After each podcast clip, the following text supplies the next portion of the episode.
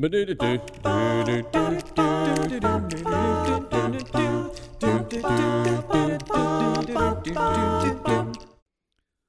hello there. Welcome back to the podcast. This is Jonathan with pureandsimplebible.com, and I am so thankful to have you listening again.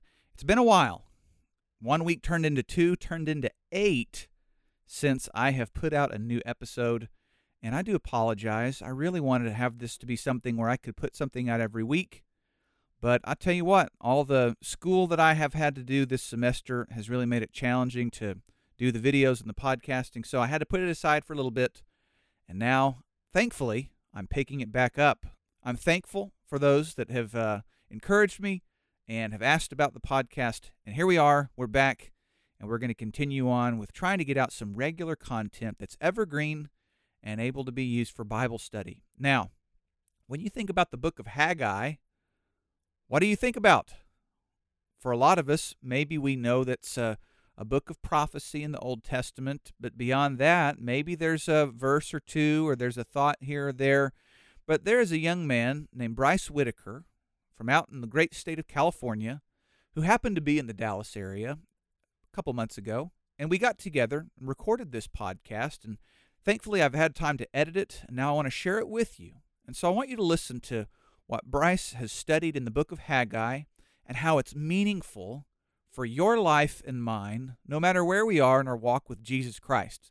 So, everybody, buckle up and let's jump in to this great book of Haggai together.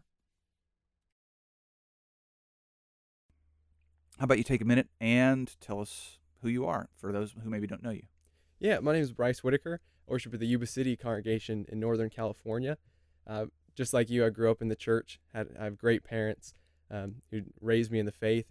My mom, she's always taken care of other people. Always been a great example of just helping other people out. And uh, my dad is a marriage and family therapist. He's been able to help out a lot of people in the church. And um, so my parents are just always there for an example. We had Mhm. we read our Bibles together after dinner every night. Mhm. Um, Sunday mornings, always um, listen to, to religious music in the car on the way just to on the way to church to get our minds right. Uh, and so I've always just had had great examples around me. And uh, I'm, I'm a college student right now, getting my or going for a degree in business finance. Um, in the great state of California. great state of California, born and raised. So, you know, uh, it we could go down this track probably pretty far, but uh, I remember growing up in in our home. You said you used to listen to religious music on the way to services to get your mind going.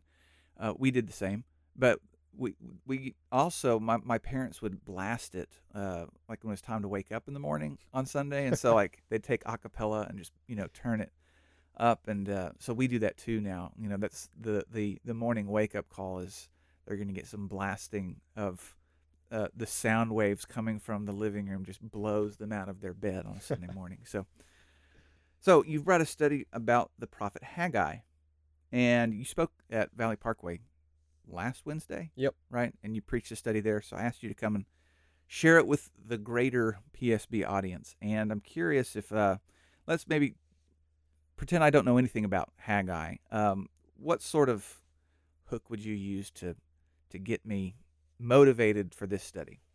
Yeah, so in the time of Haggai, God's people were really living through a period of nation shaking events.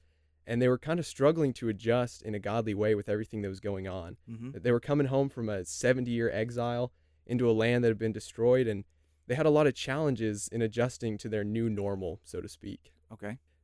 With this book, for me, it really just kind of helps me view adjusting to things in a godly way.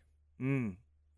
If you could master that and then write that in a book, you could sell a million copies, adjusting the things in a godly way. But looks like Haggai beat you to the punch. A little bit. So you also say that this is a it doesn't just apply to those people, and I think that's part of the hook, right? That this is for all believers. Yeah, absolutely.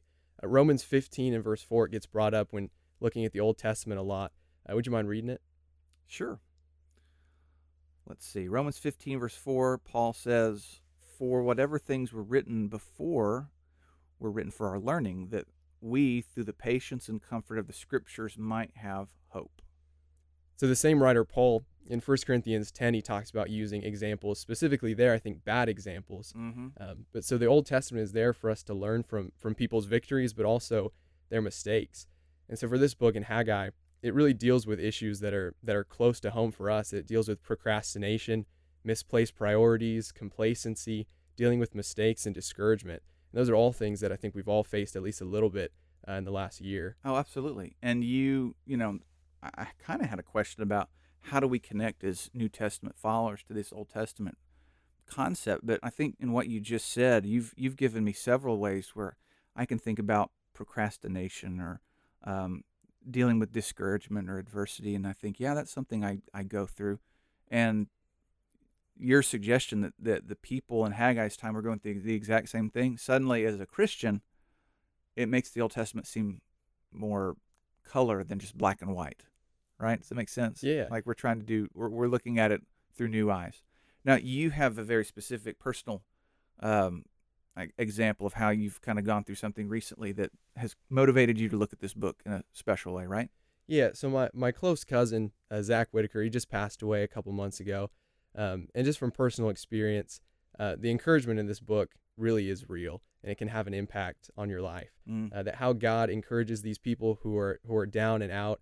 Um, it's really powerful, and I hope to to kind of convey that in some small way as we as we look at this. If I'm a believer and listening to this podcast right now, hopefully I'm motivated. You know, uh, the things you've just said, you've you've given personal examples. You you've tried to tie it to all believers today. So hopefully we're we're looking at Haggai, and uh, even if we've never read it before, maybe we're going to look at it differently now. That's that's what my hope is. People are going to be interested in the study, and so um, where do we begin? I mean, is there some sort of context or background?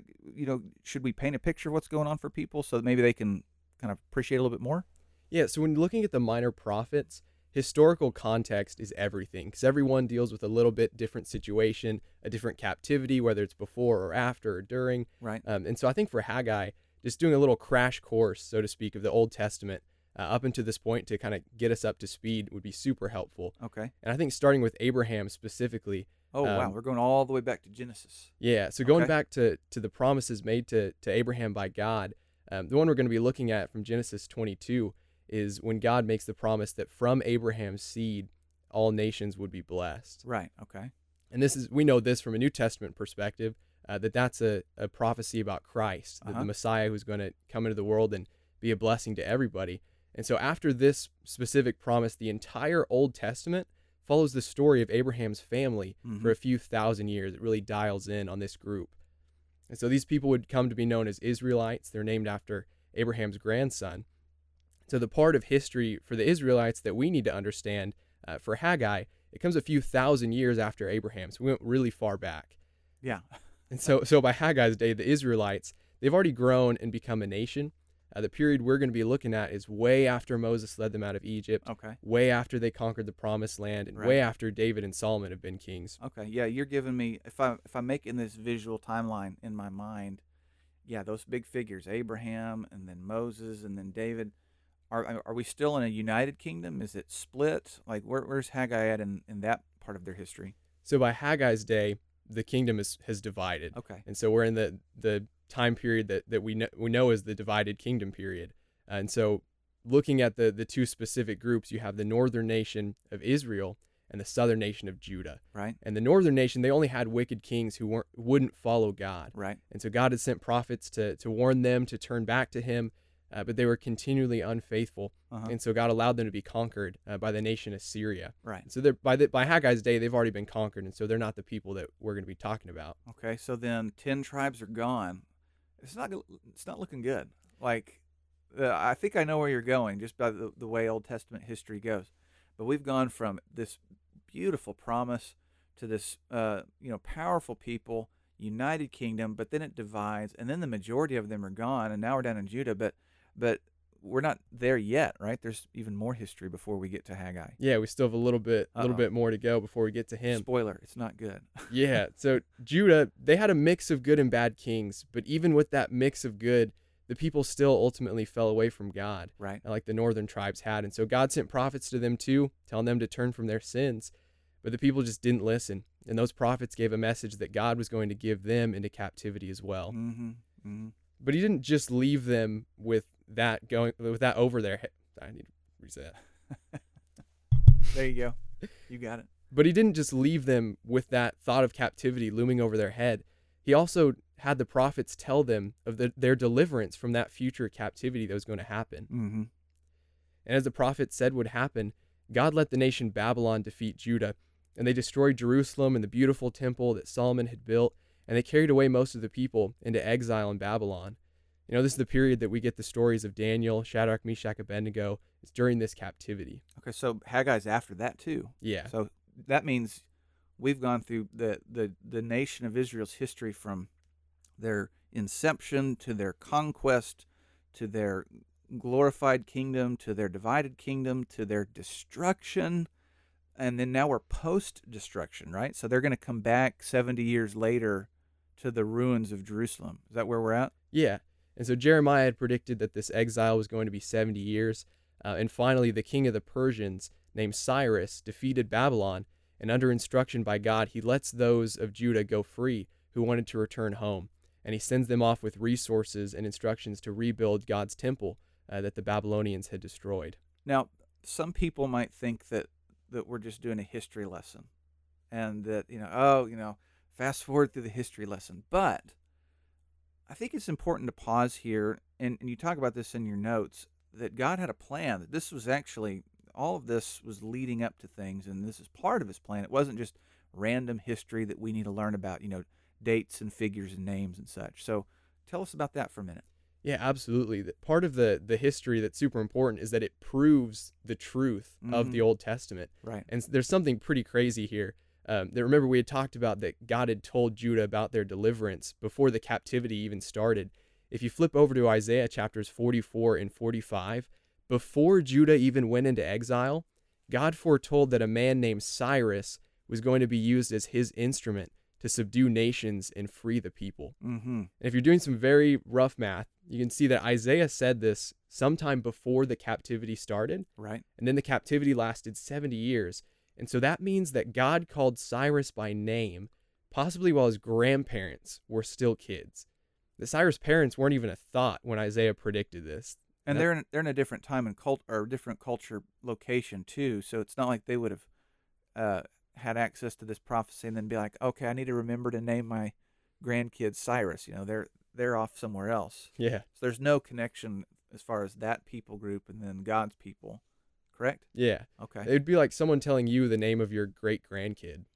Right. Or it'd be like somebody telling the name of the great grandkid of uh you know, in another nation like Mexico or Honduras that's gonna come invade Texas and yeah liberate us or something. You know, something crazy like that. That's wild. What what a great proof or you know confidence builder in the Word of God. So that encourages me. Um, now y- you also discuss Ezra, and um, for those who are familiar with the Bible, Ezra is a book, but it's also the name of a person. So maybe could you flesh out this person and how he's connected to Haggai? Yeah, so Ezra's really far apart from Haggai in our physical Bibles, uh, but it's really the history book companion to Haggai. Haggai is a is a character, so to speak, within the book of Ezra. Oh wow, okay. I wish we had like a. Oh, it might be dangerous to go down that path, but I wish we had the ability to move books in our Bible you know, so you could put Ezra and Haggai together because that probably makes a whole lot more sense chronologically if you could read them together. Yeah. Instead of them being separated by what, like 400 pages or something. Yeah, absolutely. So tell us about Ezra. So Ezra's beginning chapters they give the narrative of the people being sent back to Jerusalem to rebuild the temple, and they're being led by a man named Zerubbabel and the high priest Joshua. And for a time, things were going great. That this remnant or part of the nation they were returning to their land. They rebuilt the altar to praise and worship God and to be able to offer their daily sacrifices again. They were keeping the feast days of the law and they, mm-hmm. they even laid the foundation of the temple again. we're told all this in the first three chapters. Now, like most people who experience some sort of a, a revival of their faith, the people in Ezra's days start out really strong, but then discouragement or life, whatever you want to call it, kind of sets in. So I think about when people get baptized and they're kind of on fire, right? But then reality hits. And so, whether it's six months or two years or five years later, their faith is uh, maybe going through something that wasn't there when they started. And that's the same with these people in Ezra's day, right? Yeah, it's the exact same thing. They used to sing psalms about the glory of their great city, and now its temple was in ruins. And we see the temple before it was destroyed by Babylon. It was magnificent. I want to pause you right there for those who may be unfamiliar with the narrative. They came back from captivity. They had rebuilt the altar. Yeah. They were making sacrifices, but the temple was still in ruins. Hmm. That's an interesting observation. Keep going. Yeah, so this temple that, that was destroyed, it was the beautiful temple that Solomon had built, and it was absolutely irreplaceable. That these people, especially coming home from an exile, even with all the, the resources they had been given, they just didn't have the means to rebuild it to the level that Solomon had in the first place. Right. And so after they laid the foundation of the new temple, we read in Ezra 3 and verse 12 that some people cried out and praised to the Lord and were so excited uh, at the progress that was being made. But some of the older people who had seen the first temple before it was destroyed, they were sad and they cried out and, and they wept. Wow. Those, those guys would have been really old too, because if they're gone 70 years and they could remember the old temple, they're probably like 80. Yeah. You know, these guys are going to be 80, 85, 90. Um, but that's that's impressive that this noise it sounds similar, but if you're looking around, you could see the difference between those who are excited and those who are are weeping over it. Keep going. Tell me a little bit more about it. Yeah, so what these people had become discouraged with is that from an outer beauty perspective, what they were going to build wasn't going to be anywhere near as amazing what Solomon had built. And so they really let that get to them. And even though that was true, that what they what they were going to build wasn't going to be as good as Solomon's temple. What they lost sight of was that God was still going to be with them Mhm. just the same in this new temple. Right. That it wouldn't have the Ark of the Covenant, and so it wouldn't be exactly the same, but God was still going to be with them. Mm-hmm. And God is greater than the house that he dwells in. There's so, th- this is not the purpose of your study, but there's so many good lessons from that.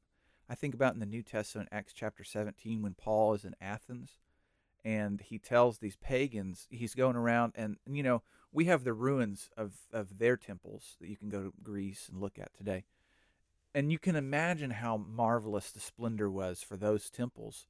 Um, and so imagine Paul seeing them in their splendor, and he then turns to that group and he says, the God of heaven does not dwell in temples made with hands. And so even though Solomon's I mean God God he he did bless this temple, it wasn't necessary for him to dwell in. Is the point I'm making that that God is bigger than dwelling in a temple. He's omnipotent, omnipresent, omniscient. And so it's good to be reminded that today, you know, he doesn't dwell in the best looking building and then not dwell in the worst looking one, right? So like Christians can meet in a home or they could meet under a tree or they could meet uh, you know, in a fancy building and God's presence would be blessing them. So that's an encouragement for me that that these people um they were struggling with it how sometimes people in our culture struggle with that very same thing. Sorry, that's kind of a tangent. Oh no, you know Jesus he preached to to the poor, not to the the rich and flashy people. The, the the ones that he went to weren't the ones that were that were upscale and flaunting everything that they had. He went Mhm. to the humble. And it's funny because you know the the temple would have served the same purpose, and so their tears are really for expectations that are not met, but it's not for a lack of what God is capable of doing. God could still atone for the sins of His nation, or rather, the the priest could uh, atone, and God would forgive. They could still come and praise Him. It just looked different, and so there. Yeah, I'm starting to. I'm, I'm assuming as we get into Haggai, because you know our audience is like, okay, you're talking about Ezra and all these other things. I'm sure we're going to get there soon. But as we're getting to Haggai, this idea of unfulfilled expectations or of of not um, maybe finishing the work that needs to be done is really starting to take shape. So, and I know we're not quite there yet, though, right? There's there's just a bit more. Yeah, there's one more thing that that happens It's super important setting up to Haggai, and that's as you keep reading in Ezra, you'll find that the enemies of Judah did absolutely everything in their power to stop the work of rebuilding the temple. You know, finally we read that that the people that were opposed to to Judah, they wrote a letter to King Artaxerxes to shut down the rebuild, and it was successful. That the king wrote a letter back telling them to, to shut down. And we see the result of that letter at the very end of, of Ezra chapter 4. Uh, would you mind reading verse 24? Sure. Thus the work of the house of God, which is at Jerusalem, ceased, and it was discontinued until the second year of the reign of Darius, king of Persia. So we're finally at Haggai. And because of their discouragement and the outside interference of these people, they neglected to build God's temple for 15 years now before Haggai is finally chosen as God's man to deliver his message and motivate the people to get to work. So 15 years have passed between when they started and then they were, you know, they paused work and they just hadn't picked it back up. So Haggai's going to come onto the scene and c- try to remotivate them, right? Yeah. Okay. So picking up in Haggai, he's speaking to Zerubbabel and Joshua, the leaders of the people, and we'll start with verses 2 through 5. Okay. There it says, Thus speaks the Lord of hosts, saying, This people says, The time has not come, the time that the Lord's house should be built. Then the word of the Lord came by Haggai the prophet, saying, Is it time for you yourselves to dwell in your paneled houses, and this temple to lie in ruins? Now therefore, thus says the Lord of hosts, Consider your ways. It seems like God, you know, that phrase consider your ways. It's that's something I would tell my kids whenever they have already not obeyed a command. They are in the action of continuing to disobey a command like it's coming. You know, Dad's wrath is coming. And I would say something, not consider your ways, but the spirit of that. Consider your ways. And it seems like God is doing something similar here. He, perhaps he's accusing them or he's trying to shake them back awake. Uh, can you take some time and explain what we've just read and, and help us understand it? Yeah, so God's making two accusations here against the people uh, in verses 2 through 4. And the first thing is procrastination. Remember, these people had quit working on God's temple, his house, for 15 years. And the temple was essentially the emblem of God's presence with the people. And they were still saying, eh, it's not time to build that yet. Mm. The returning to Jerusalem and rebuilding the temple was literally the work they were sent back to do. And they were given Mhm. the resources to do it. Mm-hmm. But after some roadblocks, they had quit. And now they just kept putting it off and putting it off, just kept kicking the can down the road. Right. Now that you said two, so there was procrastination. What was the second one? Yeah, the second one was misplaced priorities. Okay. And so in verse 4, Haggai asked them, Is it time for you yourselves to dwell in your paneled houses and this temple to lie in ruins? And it wasn't the fact that they were building themselves houses. That God knew that, that they needed a place to live. But the problem was that for 15 years they had neglected their duty to God to rebuild. And they weren't just setting up tents or building normal shelters. They were taking their time, using their resources to build nice and comfortable and luxurious houses. And realistically, they were probably using the resources that were supposed to go to the temple. Right. So procrastination and priorities, misplaced priorities. Um, I could probably highlight how guilty I can be at times of procrastination. I'm sure you can too, Oh, and, and our listeners as well. Why, you know, obviously there's times when we do need to maybe uh, process or decompress at the end of the day, but there's a difference between that and then the procrastination here in Haggai, or that we could be guilty of as well. Why is procrastination so potentially dangerous? I think we can see why it's dangerous in what happened once they stopped working. You know, they stopped building and they got complacent and they stayed not working. You know, science tells us that an object in motion tends to stay in motion and an object at rest tends to stay at rest. Mm, And spiritually, these people stayed at rest. right. They were letting themselves be satisfied to worship among the ruins of God's house while they were building up nice ones for themselves. It's really easy, you know, historically we look at them and think, "Oh, how little faith they had." They had all the supplies for the temple, they had everything kind of ready to go and they still couldn't do it. What about us? What are some ways that you've thought about the Christian audience who's reading this that we also could be guilty of procrastination? Yeah, there's just so many things for us that sometimes we know we need to do that we just put off. And I know I'm guilty of that probably more than most people. Um, but there's there's things like just reading the Bible, Mm-hmm. praying more, starting a Bible study, reaching out to someone just with an encouraging message. I know for so many people during this pandemic, just getting a text that someone was thinking about you or sharing a Bible verse or a thought has just meant so much to so many people. Um, visiting the elderly, COVID permitting, of course. Uh, I know family worship out here is a big thing. And so there's just so many things that we can just fill in the blank. I'm sure everybody has something Yeah. um, that we can just stop putting off and to, to really start doing. Let me ask you a question that's not in the notes. Why do you think we do that? Why do you think we put it off? So I'm reading a book with a buddy of mine, and it's talking about how we view life. And one of the things that it brings up is that a lot of times we live life for ourselves and that everything we do is self-centered and focused. Right. And so what these people were doing, the reason they weren't working is because they were focused on themselves Uh huh. and they weren't focused on God. Okay. You know, Colossians says, "Set your mind on things above, not on things of the earth." yes, I like that. What's the name of the book you're reading? Living life backwards. Living Life David Gibson. Okay. For those interested, there's the book. Is that does it get your recommendation? Are you I'm about halfway through, so you know, so far. okay? Okay. So take that with a the grain of salt halfway through. Okay, so living for self. It seems like we're always busy. And so we have these things we're supposed to do, you know.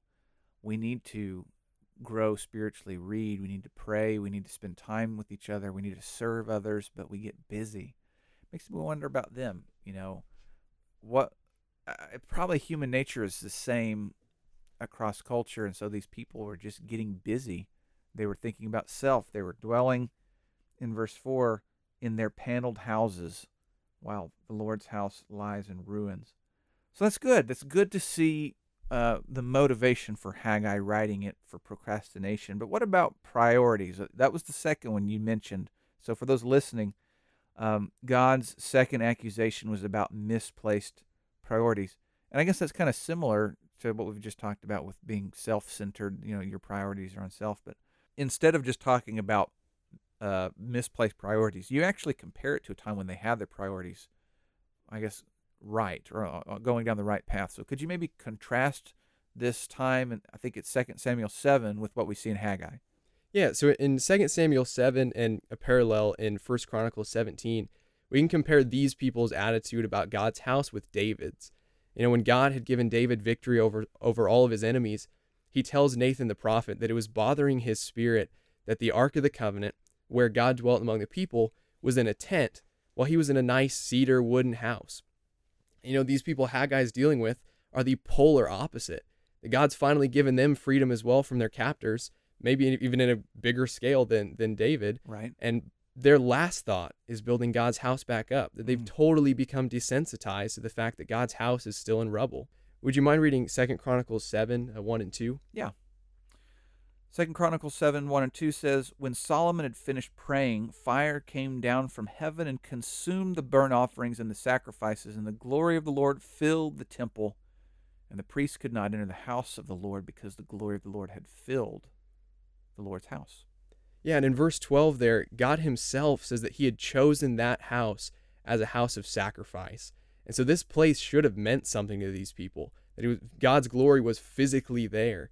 But instead they just put off rebuilding it and just didn't care. Right. And and so this concept of showing that priorities uh, based on their actions of neglect, you, you take it into the New Testament, right? Tell us about that in Matthew 7.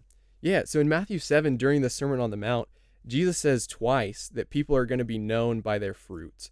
You know, Haggai's people had chosen to build their things first instead of God's, and it showed that God just wasn't their focus. Their only fruit was some new houses for themselves. What we can see from these people is the perfect example of it being easy to feel connected to God when you need Him for something, but once that storm passes and the seas are calm, it can be easy to forget Him.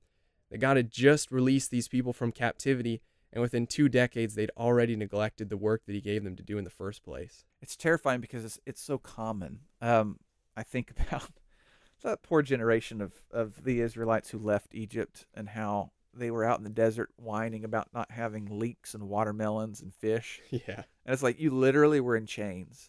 And the moment you get out of the chains, you want to go back to the chains. So this seems to be a pretty common theme about forgetting where you came from and wanting to go back. It's almost like, and maybe this is the the the intent um, in the book of Romans, uh, talking about being slaves to sin or Chapter six. slaves to righteousness. And the idea is that it's amazing how when we are liberated from sin and we become a servant or slave or bondservant, whatever you want to call it, of God, the flesh still wants to go back into slavery.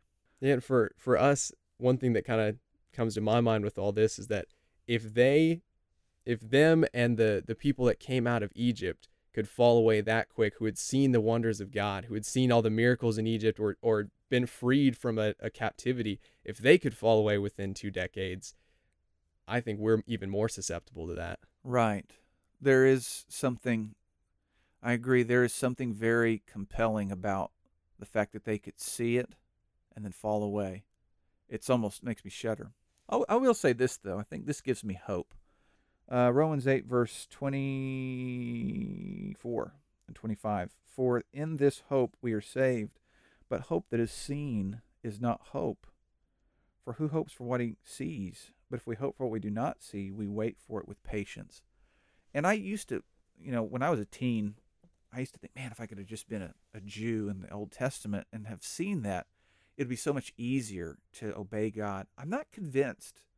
So uh, maybe I'm taking the other side in, in us thinking about uh, who has it, who had it worse. But it seems like sight kind of crumbles faith on on some persons. Obviously, there's people in the Old Testament who you know they would either speak with God or interact with them, and they were very very faithful.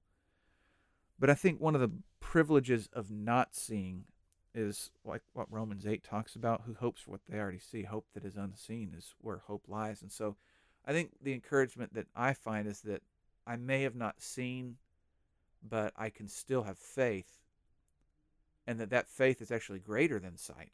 One thing that kind of th- this can stay in or, or not, but one thing that kind of struck me about these people is yes, they had seen God release them from a captivity, uh, but so often we look at, at these Israelites like, man, look what God did for you in, in Egypt. Like, that was their great, great, great, great, great grandfather. right. And so these people's faith, yes, they had seen uh, seen some of God's work, and yes, they had the prophets, um, but they learned just like me and you did. Uh-huh. That they learned from their fathers, who learned from their fathers and their fathers before them, Uh-huh. and so their faith was a little bit different than those from the original group coming out of Egypt. That's a great And point. That kind of helps close the gap a little bit for me with between us and these people. You know, the times that, that God speaks are, you know, if you take the, the whole Bible timeline, again, you kind of stretch it out. So if you're visualizing this linear timeline, the blips where God actually communicates or interacts or does something miraculous is very small. Like the this is a Jonathan Edwards statistic, but like 99.9999999% of people have never experienced the miraculous as far as seeing it. So yeah, th- these people in Haggai's day, God may be miraculously or, or, or inspiring through the Holy Spirit Haggai to write this message down. But the way they're experiencing God is very much like we would be, in that they would come to a place and the spokesman would be speaking on God's behalf, the way a preacher would speak on God's behalf. And so, yeah, their their release from uh, bondage, their return to Jerusalem, their work, none of that's happening miraculously.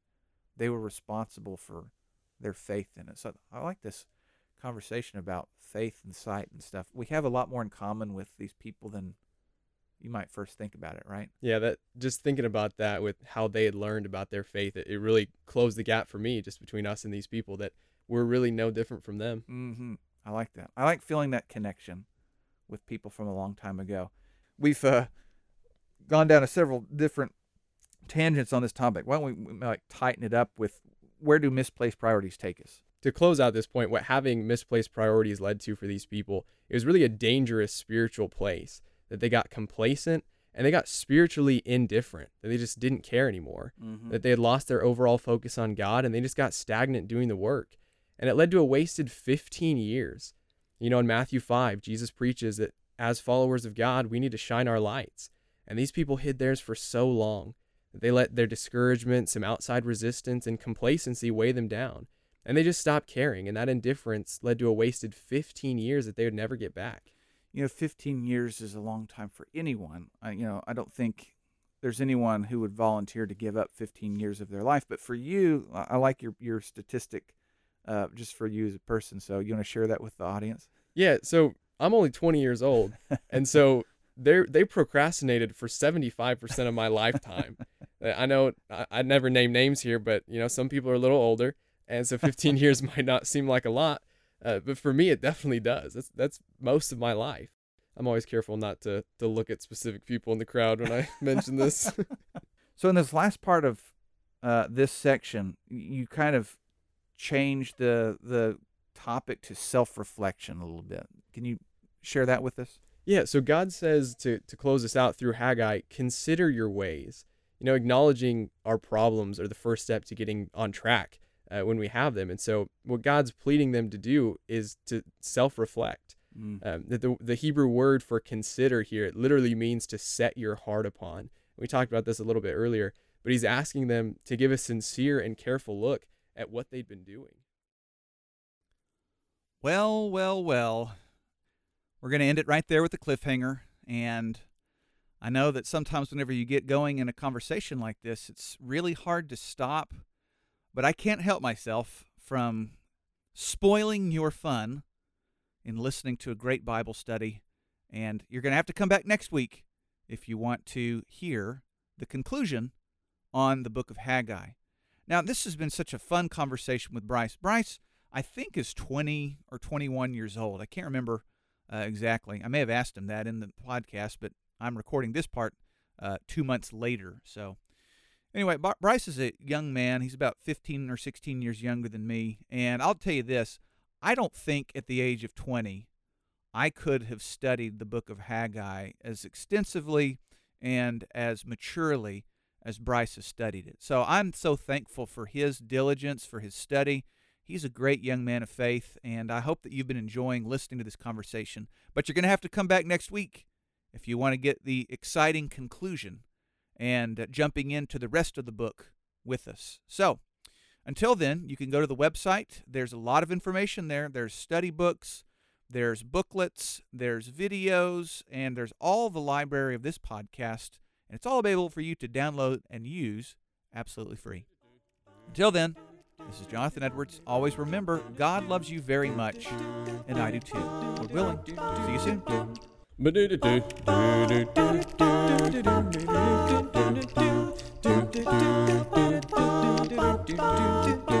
Well, I'm here to tell you a story, a story that is true, about a judge by the name of Gideon. Well, it's real.